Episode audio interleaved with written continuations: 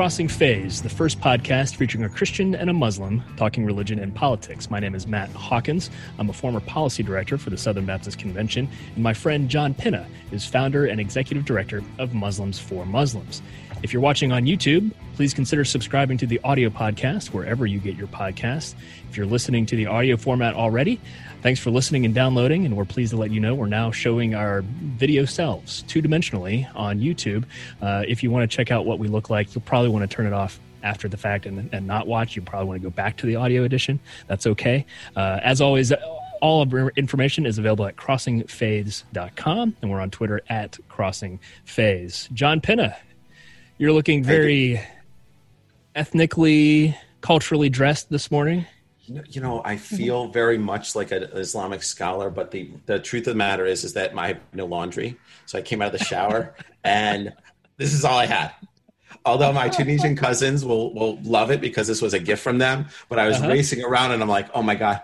So, um, but I can do the Islamic scholar this yeah. and point. Yeah. I can do that. You look the part, finally. We've been doing this podcast for a year, and you finally look you, the part. You know, I, I it's, it's the embroidery is sexy. I think it is, and the and blue has always been my color. So it, it looks um, good on you. It looks good on yeah. you. You understand? So, I'm uh, culturally dressed today too. Do you understand this? Are you? I, I don't see a baseball cap. I don't see a trucker cap. I don't see no. you covered in hay. You know, but it's the it's the last appropriate week in the South to wear pastels. Right, so I'm wearing. Oh, it's just rule? a polo, right? It's Labor no, Day. Is the no white off. After Labor Day. No, no white, no pastels. We got to turn off the summer colors. So this okay. is the closest I can get to your cultural wear right now. All right. Well, listen, you guys got your you coveralls, double alls, whatever. So uh, I'm coming after. I'm coming off of a birthday, and my mother, she had this. Look at this card. Look how perfect this card is. That she, this is freedom of religion and expression. This is from the this is from the U N. She specifically got this card for me for my birthday. Oh wow! So, yeah, it's pretty Listeners, cool. Please, please wish J T Pennett a happy birthday. Yeah, I made it another That's year a very here. Cool so card. Yeah. yeah, it's pretty neat. And then I I, uh, I ended up taking a. I went to there's this place up here called the Rhinebeck Airdrome, yep. and it, they have biplanes. And uh, I went there when I was a little kid. And I was, you know, my parents were like, we paid for the show, we paid for the museum, you're not getting a plane ride. And uh, this year I was able to take the plane ride. Open cockpit. Great. Sorry, open cockpit. Technical uh, difficulties. Yeah, you see, yeah, it's okay. So open cockpit, biplane, it was kind of neat. Nice. So. Um, Well, joining us today is a special guest, a longtime friend of John's, and uh, I'm pleased to include uh, another alum from George Mason University. Uh, longtime listeners may start to figure out that the two credentials that make you most likely to be a guest on Crossing Phase are, one, you're a religious person of some sort, of some faith, and then number two, that really steers in your direction is you have a degree from George Mason University, which uh, is starting to become a pattern. Um, but uh, Manal Omar has a bachelor's degree in international relations from George Mason University, also a master's degree in Arab studies from Georgetown University. But frankly, those academic credentials only scratch the surface of her experience and her insights. Uh, so Manal Omar, welcome to Crossing Phase. Thank you. Thanks for having, uh, having me, and happy birthday, John. I didn't realize it was your birthday, so. No, I appreciate it. August twenty-fourth, you know, so it was one of those days where you know, you're always hoping that mom always makes a cake and she decorates it as if it I was a child, you know, and for the same stuff. Um, no, I appreciate that. And it's, uh, um, you know, it's it's always a, a one of those times. I It's it's like my new year. I always kind of reflect on how far I've come and where I'm going and all that stuff. So it was, uh, it was a good birthday because I was able to take some more time with, with the family because of COVID and all this other stuff. So yeah. Beautiful. We'll talk shortly about uh, Manal's organization, Across Red Lines, for whom she is founder and C E O. But John, uh, how would you introduce Manal to our listeners? I would introduce, I mean, I, there's there's a, a long list of credentials uh, associated with, with Manal. I mean, I think that my best way for me to describe Manal as is she's on the cutting edge of the fight that we have within our community and the struggle to uh, represent the dignity of the, the human person and who we are as, as Muslims, exploring not only the historical and spiritual background of who we are, but how we express that in our daily lives and how we express that internally with uh, the community, outwardly within the community, but most importantly on how one uh, addresses that within their own value and who they are as a, as a Muslim and as a person. Um, I, I met Manal. Uh, we collaborated very, very closely on an event with the Dalai Lama. Uh, and it was such an important event where we discussed uh, how faith communities deal with uh, uh, identity in a world where there's conflict, and particularly, obviously, with the Muslim backdrop. Um, and uh, I think at that time, she was uh, the vice vice president working at, at U S I P, the United States Institute for Peace.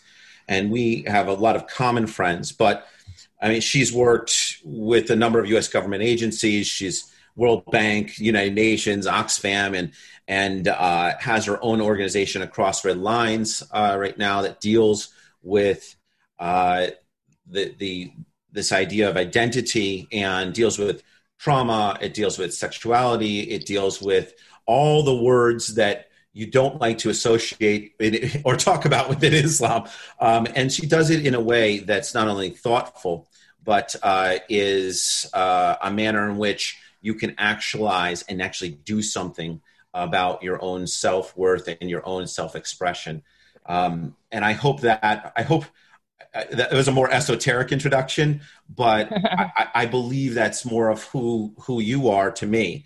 Uh, mm. And that is part of what we're, why we have you on, is to discuss and talk about um, not only who you are and what you're about, and your organization, but really the idea behind uh, why you came to this place. And maybe you could talk a little bit about, from, from your perspective, who you are, why, how you arrived at, at Across Red Lines, and really what the purpose of it is.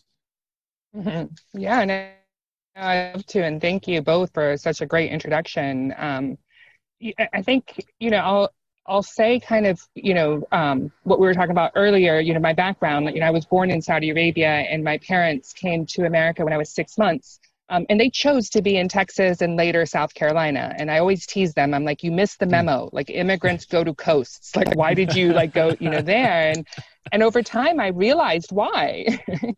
True story. I always give them a hard time about it. And, and with age, I really realized um, what happened, you know, the, the, you know, the small town, the fact that it was all centered around kind of the Bible in some ways, all of that um, is what they remembered from their background. You know, the, the, you know, when I was in the South, we knew all our neighbors. You know, we we would go in and out of houses, like the children would play in streets. There was never one house, you know, like we were just going in and out. And I think that kind of fits the, you know, the Palestinian small town centered around the mosque type of mentality. So only with age, and especially Texas because of the oil. So I'm like, okay, you found oil, you found heat, you found small town, like you got it all and, you know, came over there.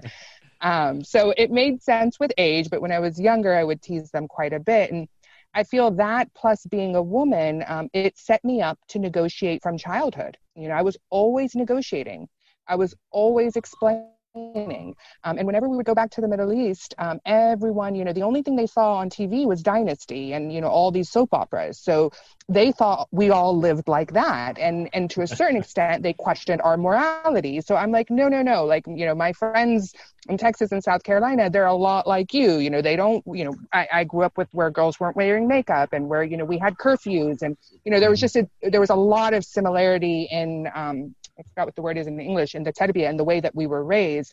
Um, so I was constantly kind of an ambassador. In the Middle East, I'm explaining America and, and defending America. In America, I'm defending the Middle East and Islam. So, you know, I feel like my career was shaped for me, you know, from childhood. Like, I, I don't know how much of an option I really had. And I kind of willfully stepped into that role of bridge builder. And that's what I see myself as, I build bridges. It's pretty fascinating, Manal. It uh, gives us great insight into your talents as a as a translator uh, between cultures, if not if not languages, uh, which is clearly mm-hmm. a, a theme of the Crossing Phase uh, podcast. Um, so th- thank you for sharing. I think the, the jolt of people hearing Saudi Arabia to Texas to South Carolina uh, messes with messes with uh, people's categories, which is a thing I like to do uh, here on, on Crossing Phase. Um, can you sh- share us a little bit about your religious background in particular? Um, we, we we kind of established over time kind of where in the Islam orbit uh, John is. And so anytime we have a guest on, um, I kind of like to get kind of understand better where in your particular faith um, you reside, uh, might be uh, spiritually or, or theologically. Um, I, I think probably I would classify myself as what we call a perennialist in terms of I believe all faiths come from the divine. Um, I feel like as a Muslim, um, to really truly embrace the side of Islam, I need to understand the other faiths and the other religions and particularly the other books. But, you know, I truly believe that all um, faiths come from the divine. Um, I think you know, it would be arrogant to assume that, you know, and I know that the Middle East are problem children, but that, you know, the only religions were sent to the Middle East when there's an entire world, an entire global community out there. Um, so for me, I chose Islam as my path, but I don't see it as the only path. And I label myself more as a perennialist than anything else. Interesting. Um, can you, can you tell us a little bit about uh, opting into Islam? Um, maybe how that occurred, if you feel comfortable. Yeah, I mean, I um, I don't know, you know, I always say to a certain extent, I think I was fortunate because I grew up with a fairly secular family.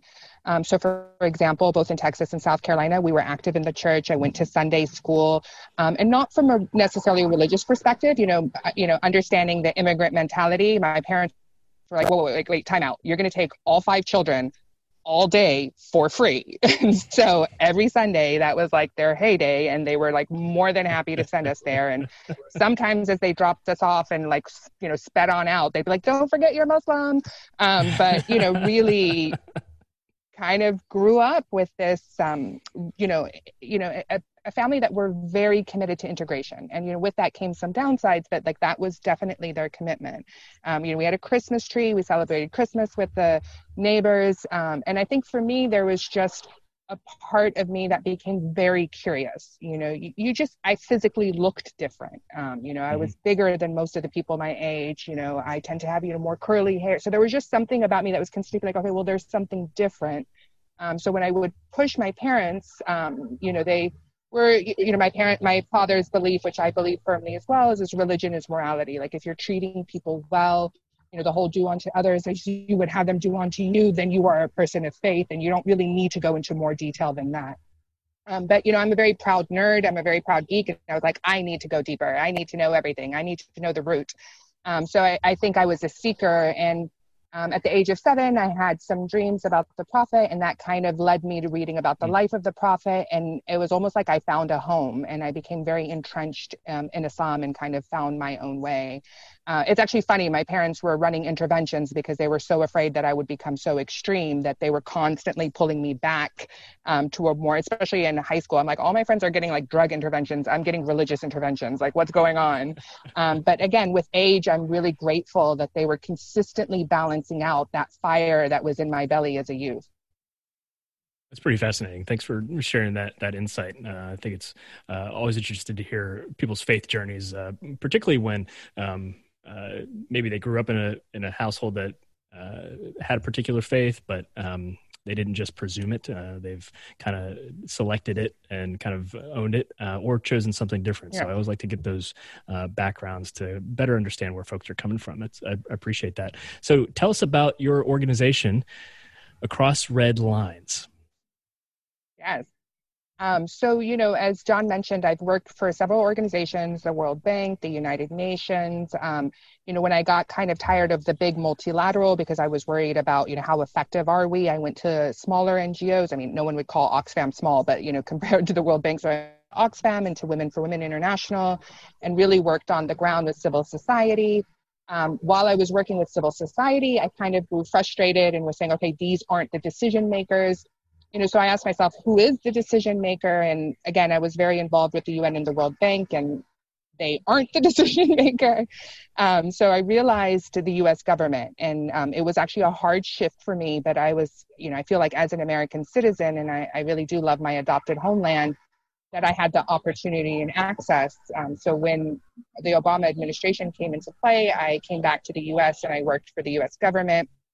And after those eight years, you know, twenty-five years and maybe a dent in the world of conflict, maybe, you know, a hiccup in the compass. Uh, so I had to ask myself again, you know, what really would prevent? Because I was tired of managing and resolving conflict. So I really pushed myself. I said, what would actually prevent?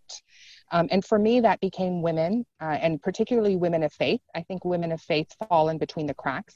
Um, let's face it, religious institutions aren't the kindest to women. Uh, we've been burned, we've been hung, we've been, you know, stoned in the name of religion.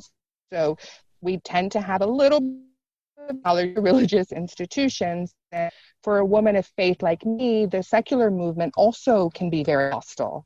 Um, so we tend to fall in between the cracks, and I feel like those women of faith can also be the best bridge builders. So when I started talking to some religious people working on women, um, and for it was women being able to show up whole, which means you have to deal with the trauma, um, with the fact that they're sexual. Some of the areas we don't want to address um, from this lens.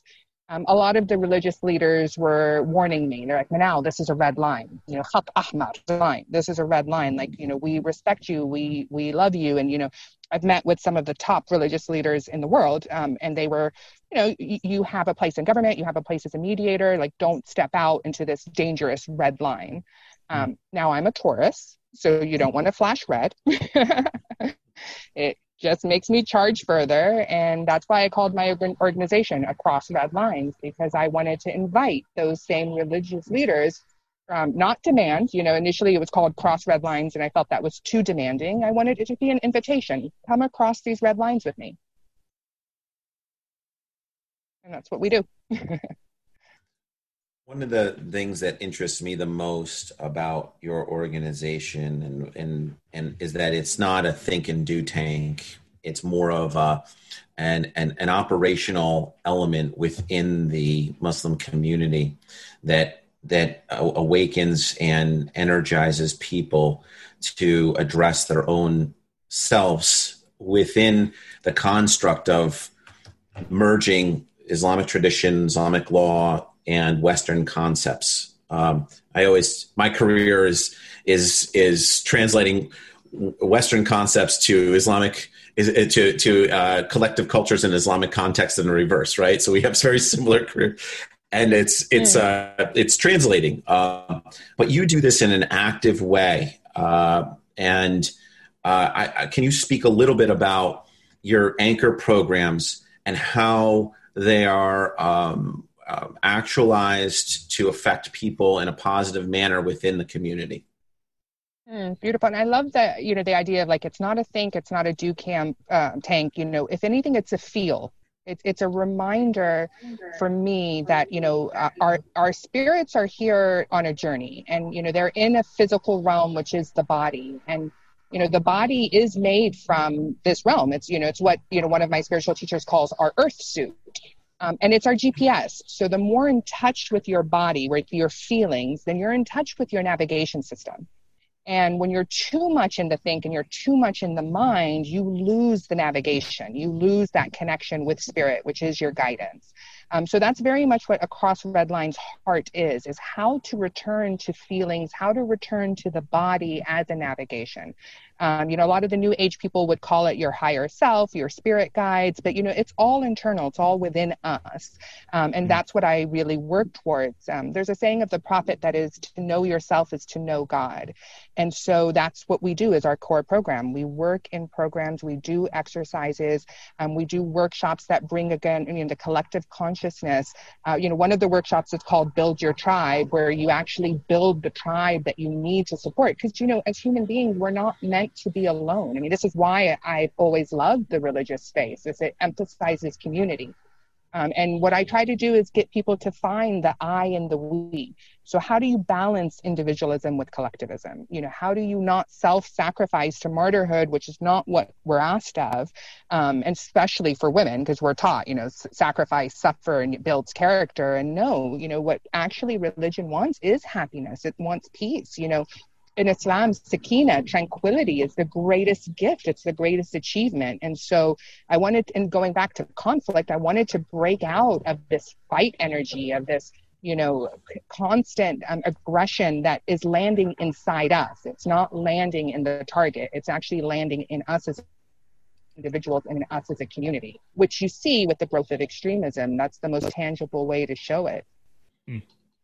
You struck a lot of chords there, Manal. Um, uh, we won't won't go down too much of a rabbit trail, but uh, while Christians would probably think and speak a little differently about the body and, and its relation to our, our spiritual side, uh, I do recognize that uh, there are a lot of there's some Christians now uh, who are starting to point out Uh, where Christians have often erred, particularly uh, in the West, is kind of a separating, uh, kind of creating a dichotomy between spirit and, and body, and are trying to re- rethink some of those things. So m- maybe that's a, a task for me to track down um, a Christian theologian or someone uh, to talk about that from a Christian perspective. But I, I recognize that there's I have some, the perfect person for you. Yeah, go for it. Um, um, I, I am, you know, sorry. Just to t- say, you know, in terms of that regard, I'm a, a very proud student of Father Richard Rohr. Um, and as someone who grew up in the South, was very committed to understanding Christ consciousness. Sorry, there's suddenly traffic. Um, and, you know, it always eluded me. I mean, especially as a Muslim, like I, I couldn't quite grasp the idea of the Trinity and monotheism and stuff. And Father Richard Rohr really goes into great depth about the link that you're talking about. Um, and I think the book to start with would be Naked Now, um, and you know he's he's quite a, a very eloquent writer, has tons of books, but that's that's definitely where I would encourage you and your listeners to look into if you're curious. Yeah, interesting, and and also kind of in my orbit of theologically conservative Christians in scholarship, uh, a lot of scholars are starting to try to reclaim uh, exercise as a common thing that feeds into um, the their their the performance of their mind. Basically, uh, it's maybe not not broad sweeping, but I do see some upticks in uh, in scholarly type people. Uh, those of us who kind of professionally live a fairly sedentary lifestyle, uh, trying to kick up Our, our exercise habits um, and, and do some good things for our body, because they recognize it, it does contribute um, in some positive ways uh, towards our mind and, and our, our spiritual lives. Um, so it's, that's pretty helpful. Um, John, are you doing, are you exercising? Well, you know, one of the three, well, I am exercising. I live right outside the Catskill Mountains. So, um, and one of the places that I go to all the time is, is a place called the Devil's Path, which is, goes from Devil's Devil's Tombstone, uh, which is Hunter Mountain, to Devil's Kitchen, which is Indian Head Mountain. So I go there almost every morning and and hike around. But one of the one of the the, the core components, I mean, I one of the main reasons why Manal's organization is is is I'm not, it's, it's so sexy to me, is that I always talk about these three components. And I think that maybe we could chat a little bit about it. One of them, though, is sort of re-energizing the body. And and re-energizing the body from a, a, a Quranic perspective, the idea that, you know, our spiritual being is, in, is encased in this in this body, right? That the terrestrial body. And the idea that not only do we have we're fashioned in proportion, right? And and and then and allows breathe, breathe into us breath, right? And and this and, and the spirit, the idea that we have uh, to take care of who we are on the outward self, um, and and and energize the body so that our our our spiritual self is is not just intact but flourishing.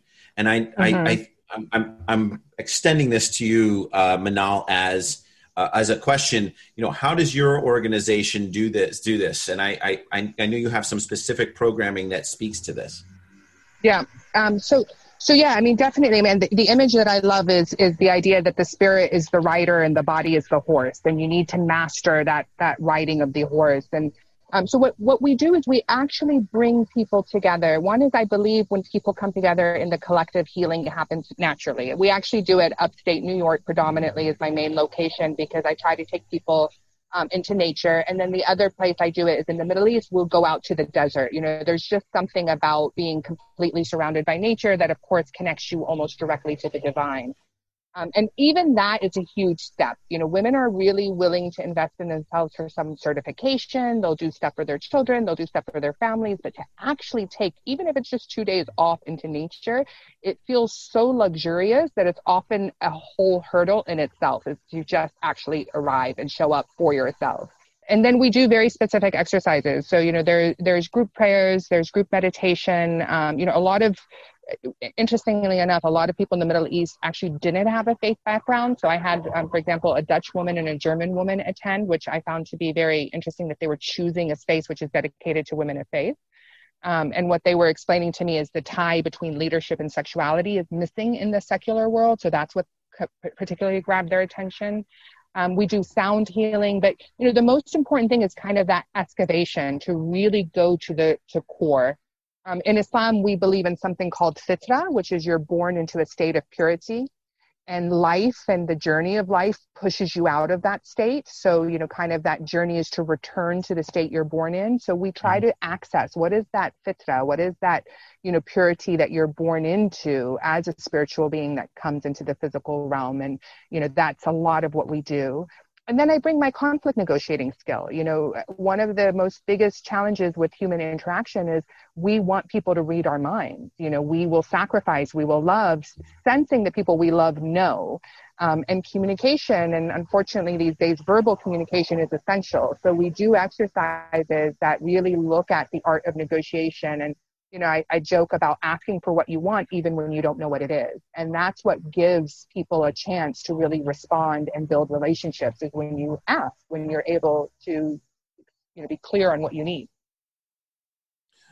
I mean, we, you know, we, we started on re-energizing the body, um, and the, the, the comment about that, and then talking about reconnecting with nature is where you led into, which is the second element that I always talk about, because, you know, it doesn't matter which Islamic civilization you're talking about, you know, built elaborate gardens and fountains and, and uh, you know, made sure that, that, that uh, we were reconnecting with nature at, at all different periods um, of, uh, and trying to reintegrate nature into our complex lives as a society, and bureaucracies were being built. And I think that's really, really important. If you, I was wondering if we could get a little bit more into re, uh, like a reawakening the mind, about what it is that I always kind of express, how the universe is an expression of, of Allah's will, and, and creation has inspired the diversity of the Muslim community. And it ties into, you know, artistic expression, scientific expression, philosophical expression. And Uh, maybe you could talk a little bit about how your programming and what your programming does to reawaken the mind. So, you know, there's the body, there's nature, and, and the mind are the three themes that I always throw around. But I, I, if we could unpack that a little bit, and from a, a Muslim con- construct, um, and it, I think it's also will help with um, some of our other faith listeners to hear about its its place in Islam, and how you have been seeding that within the individuals that participate in your work. Mm-hmm. Yeah, I mean, I, I see it's four elements. So there's the mind, there's the body, there's the spirit, and I see the heart as a whole other science. So, you know, even though technically it's part of the mind, the heart in itself, I mean, the body, the heart and the mind are part of the body. It, the heart and the mind in itself has their own science. Um, and, you know, within the Islamic realm, I would say purification of the heart is the best really um, way to examine the, the idea of the heart. Um, what I try to do with the mind in particular, and reawakening the mind, because, you know, so much of the um, consciousness may try and make the mind the enemy. And you hear about the monkey mind, you hear about the mind that runs away. And so there might be a temptation to kind of shut the mind off, um, which is, there's nothing more uh, frightening for the mind than that temptation. So it's just going to come back stronger. Um, so what we do is we engage the mind, and, and what I like to do is give it a task. So, you know, we will be doing actual physical activity while we're engaging the other elements. Um, and this is also very known within the Sufi tradition. So, you know, you would have people weaving the carpets while they're learning their their courses, because what that does is engage the mind with something productive and repetitive, so it doesn't need to come and interrupt the spirit of the heart while it's learning. Um, so, you know, for me, it is very much the engagement of the mind. But because whether you're in the West or not, the Western mentality is very much part of globalization, and the overemphasis on the mind is part of that, um, especially with the emphasis on science. So, you know, my program really is about engaging the mind with a task versus what you would be calling awakening the mind. Like, you know, that I think is more of a advanced process once you come into an integrated space, which is my main goal. Is the first step is in integration.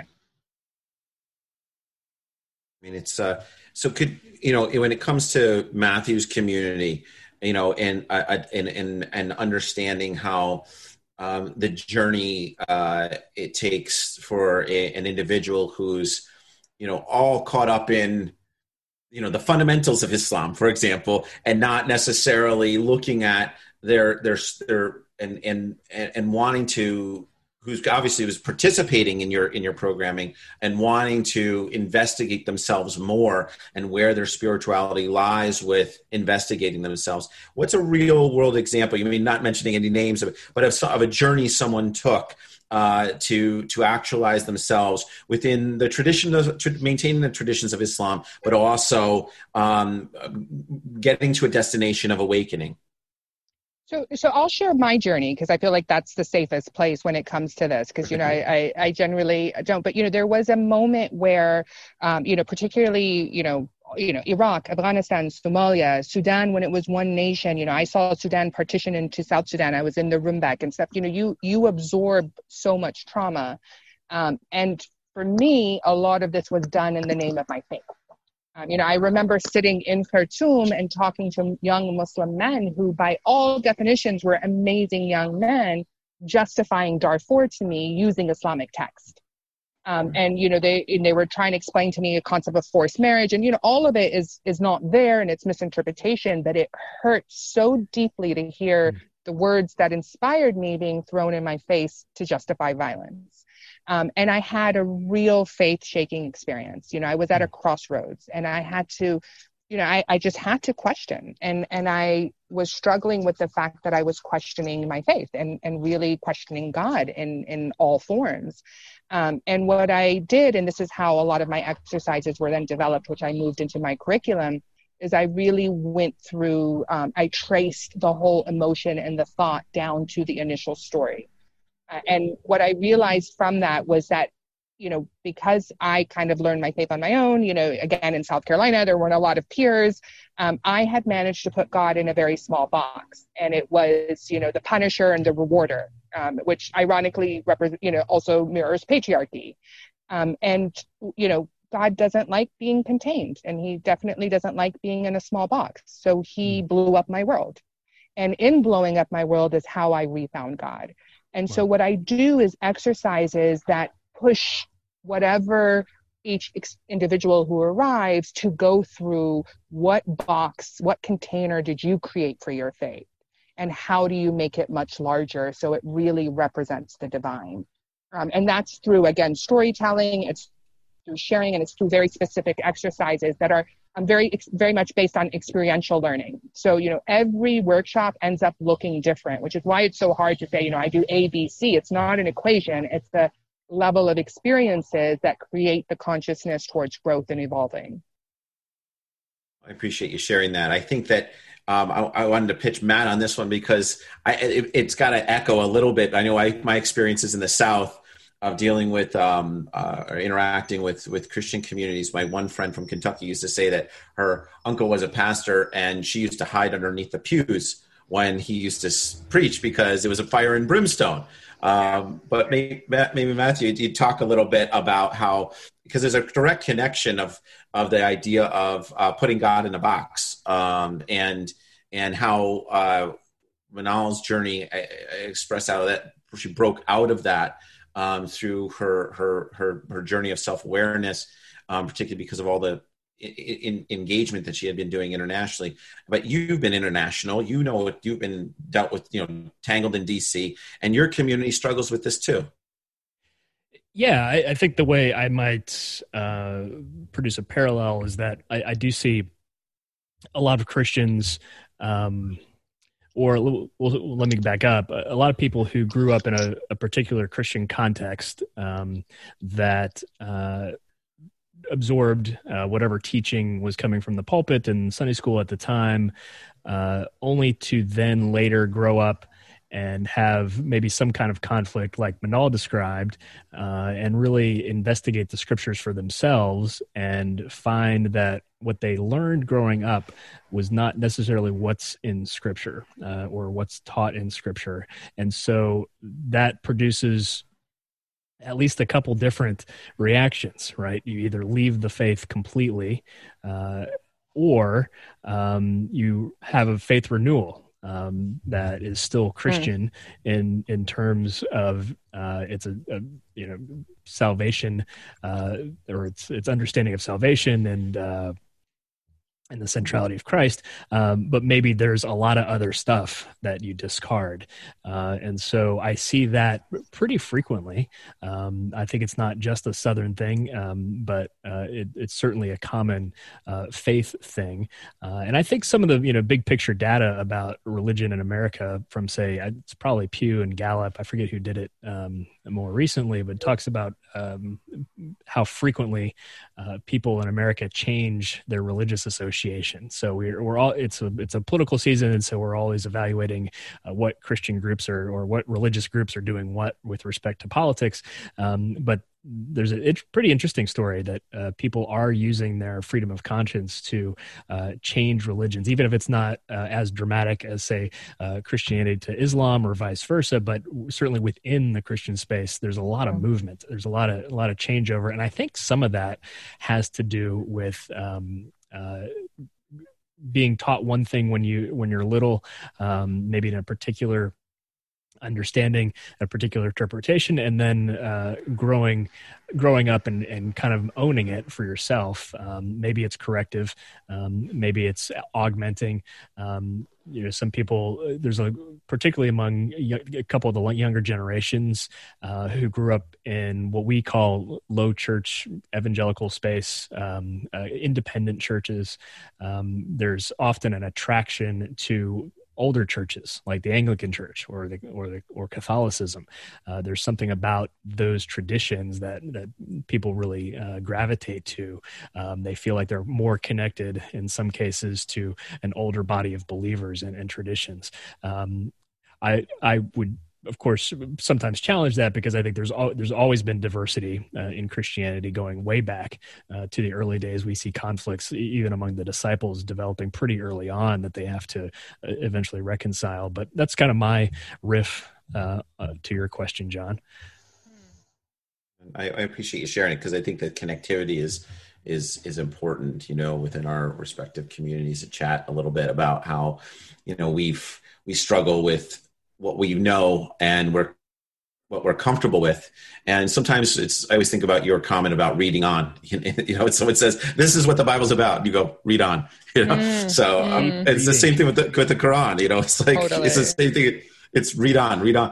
Uh, and, uh, um, you know, I, I, I had a, this experience when I was visiting Af- Afghanistan in, in twenty twelve and, and, I had an I had a at the American Islamic Congress had this event with Russell Campbell who marched with Martin Luther King and you know he this even part of the civil rights movement a really unbelievable uh, guy and and we were talking about how what we did is we translated the Montgomery story into both Farsi and Arabic and it was used in the Arab Spring and people you know in the Arab Spring had signs that said we shall overcome and we were you know, really proud of ourselves and uh, about all that stuff and um, and.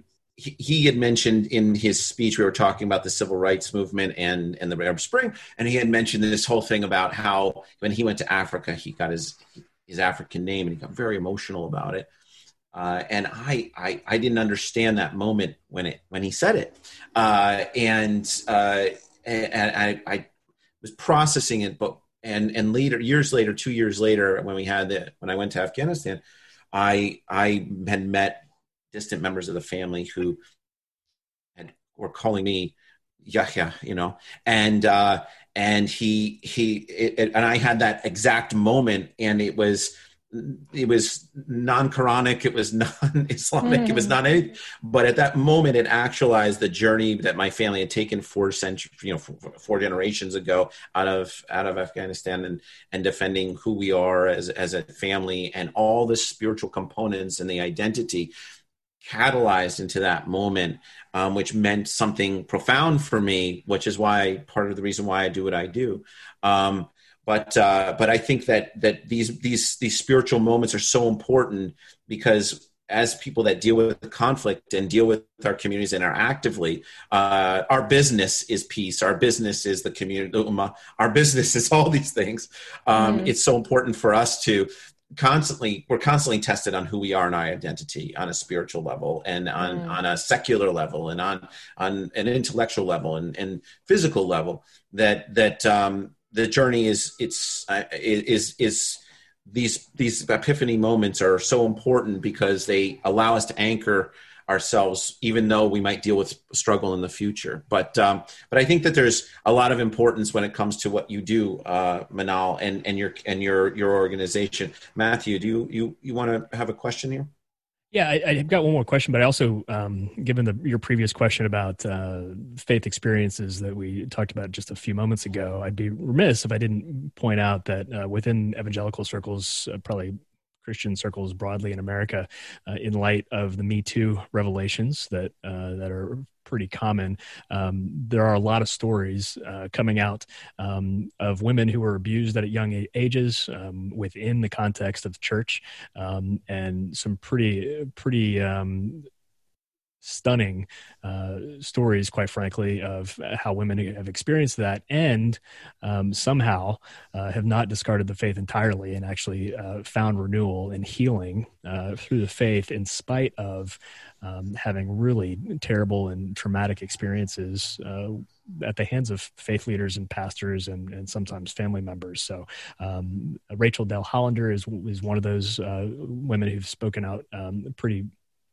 pretty bravely and very effectively, um, um, among others. So we, we're seeing that kind of trend within uh, American Christianity uh, that kind of dovetails with a lot of Manal's work. Um, Manal, I want to ask you about um, your time. We've recognized that you're, in your bio and in your history, you've spent a lot of time in war zones. You've spent time working on conflict resolution, uh, although you're interested more so now in trying to prevent conflict, um, working upstream. Um, but you've done a lot of work and and have a lot of insight into what women bring to the table in the context of peace building and conflict resolution. Can you paint a picture for that for our listeners, uh, what it means uh, for women to be a part of the table? Um, even you touched a little bit about the negotiating skills that you helped develop, but why is it important that women um, are are are basically at the table, so to speak, um, when mm-hmm. trying to stem conflict either before it happens or resolve it after the fact? Absolutely. I mean, you know, and to be clear, you know, of course, both sides are needed. So you need women and you need men. And, and I feel like it's always important to make that statement, you know, that it's not the idea of women coming in to replace men, but it's the idea of women side by side with men. Um, so if men were absent, I would be pushing that men need to be at the table. It's just that they're not absent. So they're there in strong numbers. Um, you know, and it's just kind of, it, kind of speaking from a faith perspective, it's about the seen and the unseen. Um, speaking from an economics perspective, it's about the formal and the informal. And, you know, women really do bring that informal role into the table. Um, and, you know, the example I like to give is actually I saw this both in Iraq and Afghanistan. Uh, you know, when, when, you know, at the time I was predominantly working with the U S government, and they're trying to access neighborhoods, they're trying to get an idea of, you know, who are the foreign fighters, who are the extremists. And honestly, it was my connection with the women. They would always know. They know every child that's playing on the street. And they know who that child belongs to. And so they would be like, oh, these three, we don't know them. Who are those three? And so it is an early detection warning sign. And it was women in Anbar before, you know, Mosul really got to a height. They're the ones who came to my office and said, hey, we don't recognize half the people in our neighborhood and we're scared. And that's how we knew there was an increase in foreign fighters when, you know, at one point we were celebrating Anbar as this big win. And then it kind of flipped to the other side. So, you know, my whole line is it's not nice. It's necessary to engage women. Um, you know, I had a lot of U S generals kind of push at me and just kind of, you know, snap and be like, well, as soon as we secure the country, we can talk about your women. And I'd be like, listen, until you talk about my women, you won't secure the country. They're the eyes, they're the ears, they're pulse of the community. Um, you know, the other thing, and, and I believe this is power dynamics. I don't believe it's gender. Um, but, you know, women do have a more horizontal style of leadership. So they will consult. They will look at, you know, um, you know, engaging communities. Um, they had a, they hold a different form of moral authority. I love the women in Nigeria. Like when Boko Haram was like really doing like mass to recruit very, very young men, they did a flip narrative campaign where they started poking fun at those youth, being like, you're so weak, you've got to prove yourself, be a real man and stand up to these extremists. And they kind of, with a kind of tongue-in-cheek, flipped the narrative of the extremists by basically also questioning their masculinity and showing that violence wasn't masculine. But it took the Nigerian women to know how to reach their youth. All our campaigns, you know, we're just falling flat because we didn't know how to reach, we being the U S government, didn't know how to reach them. Also underscores the point of trying to elevate local leadership um, uh, among among the actors that uh, even where international organizations and other nation states can try to play a role and, and, and can play positive roles, you really need those local leaders and personalities. Absolutely. Right? Absolutely. I mean, it's the first question any security official is going to ask is who holds moral authority? Right. And consistently, I have to respond, religious leaders. Like, you can't ignore that. Like, they hold moral authority. It changed the game. Like, let's, if you want to look at public health and less political, it changed the game on the war on AIDS in Africa when we engaged the churches. It, it completely changed it. Um, so you need moral authority, and that's from a security lens, and moral authority tends to fall within religion. Whether we want to like it or not, it's a fact. Yeah. I mean, engagement modeling is so important. I mean, the, who has access to the different constituencies, different communities within within a country or within a conflict zone?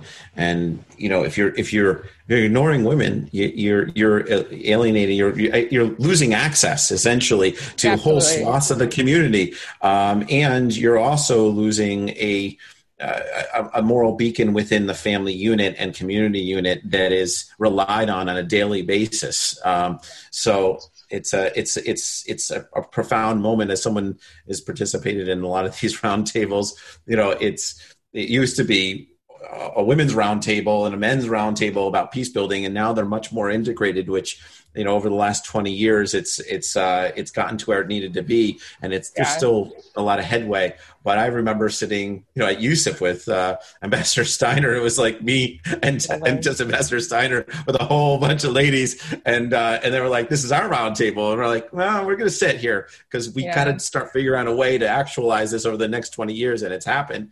So, um, but, uh, but it, it's, I think it's a profound you know, question and, and, and point to make, because I always say a lot of the, a lot of the guys that are participating in peace building from a Muslim, from a Muslim perspective in these Muslim countries would love to have women participate, but they just don't have the tools on the tool belt. They, they, they don't know uh, how to interact uh, in a, in a, in a, in a formal setting about peace building with their, their counterparts. Now that, that may not be true now, uh, but, but certainly twenty years ago it was. Mm-hmm. Um, and, uh, and that was a difficult task. And, and it's because of the work that you've done over the last twenty years, but certainly, um, you know, and, and many others, but it, the, the accessibility to the, the information and these constituencies is so important, because you miss something and, an entire conflict can go sideways. Absolutely. Absolutely. I mean, I think that's one of the thing, you know, kind of, again, the, the painful thing about being in the conflict and peace building space was watching how preventable so much of the worst crises were. Like, we saw it coming. We knew the early detection. Yeah. We were warning. We were ringing the bell. And, you know, like you said, something slipped or something slid and you saw it explode. And it, I think that's why I had to take the steps back and look at prevention, because it was like, we saw all of this and did nothing. Um, and, and I don't want to say did nothing, because that's not fair to all those people who do such hard work, but like, uh, it's like, how do you miss this? And, and, you know, I still don't know the answer, but it's what I work towards. Yeah. yeah Manal Omar. I, I'm, oh, I think, no, I, th- I think that it, it's so important because of the, that component of trying to get into prevention as, you know, treating there was a program at A I C where we were treating conflict like a, and a sickness, an illness, right? Yeah. And, yeah. and, and trying to figure out the indicators and saying, well, you, you, you would go to a group of doctors to get opinions, and we have the doctors within our communities. We have the specialists. So yeah. we need to kind of, and that might be just, that might be a, just a guy who's from a region or, or a gal who's from a region. It just, yeah. it might just Absolutely. be that. Absolutely. Yeah, and I love yes. that you're saying that, because this is the thing that I try to get people to understand about approaching religious leaders, right? Because, you know, you have the fiqh-based religious leaders, which is like approaching the judicial system. And right. sometimes that's not who holds moral authority. Like, we tend to go to very heavy fiqh-driven mm-hmm. imams. And then you have the spiritual imams, which will be like the medical doctor. And when the spirit's in pain, you go to the medical doctor. But, you know, a lot of times when we were going to engagement, we were going to the justice, like judicial, or to the law base. And it's like, you need to go to the health wellness base, which is a different imam. And I don't even think Muslims understand that, like, nuanced difference. But that was what I kept pushing, is like, you're you're going to, it's like going to the Supreme Court when you need to go to a hospital. And I think that's one of the mm-hmm. biggest mistakes we make in imam engagement. Engagement. Just my two cents. No, you're absolutely right about that. I, I, you know, it's, it's, it, it's, it, you know, it's very difficult also from when someone who doesn't understand the diversity of the roles of an imam in, in Islamic culture, what their stake is, and who, and, and, and really their realm of authority and how they, they, they interact with the, their, their, their constituencies. It's, and it's, it's, it's an art. It, it, you, you know, there, there's a, it's like a PhD. You can get a PhD in how, in, in knowing the different sects, but also from there, um, who is responsible for what, and exactly. on, a, on a spiritual level, or a legal level, or or a societal level, or a familial level. You know, it, you know, it, and, and it's it's very very difficult to navigate those waters, even if you know. yeah, yeah, absolutely. So. Manal Omar, thank you so much for your time, and um, thank even you for more having so, me. even more so for your uh, pretty fascinating insights uh, and sharing a bit of your life with us. Um, where can folks find more information about you and your organization? Um, you go to my website, w w w dot across red lines dot com. Um, we're launching a new campaign called um, Let Love In twenty twenty. So follow the hashtag on all social media. That'll be launched next week. Um, and we hope that you can share ways that you let love in, because that's really the ultimate goal of peace building. Wonderful. Thanks so much for your time. Thank you. This has been Thank Crossing you. Phase with John Pinna and Matt Hawkins.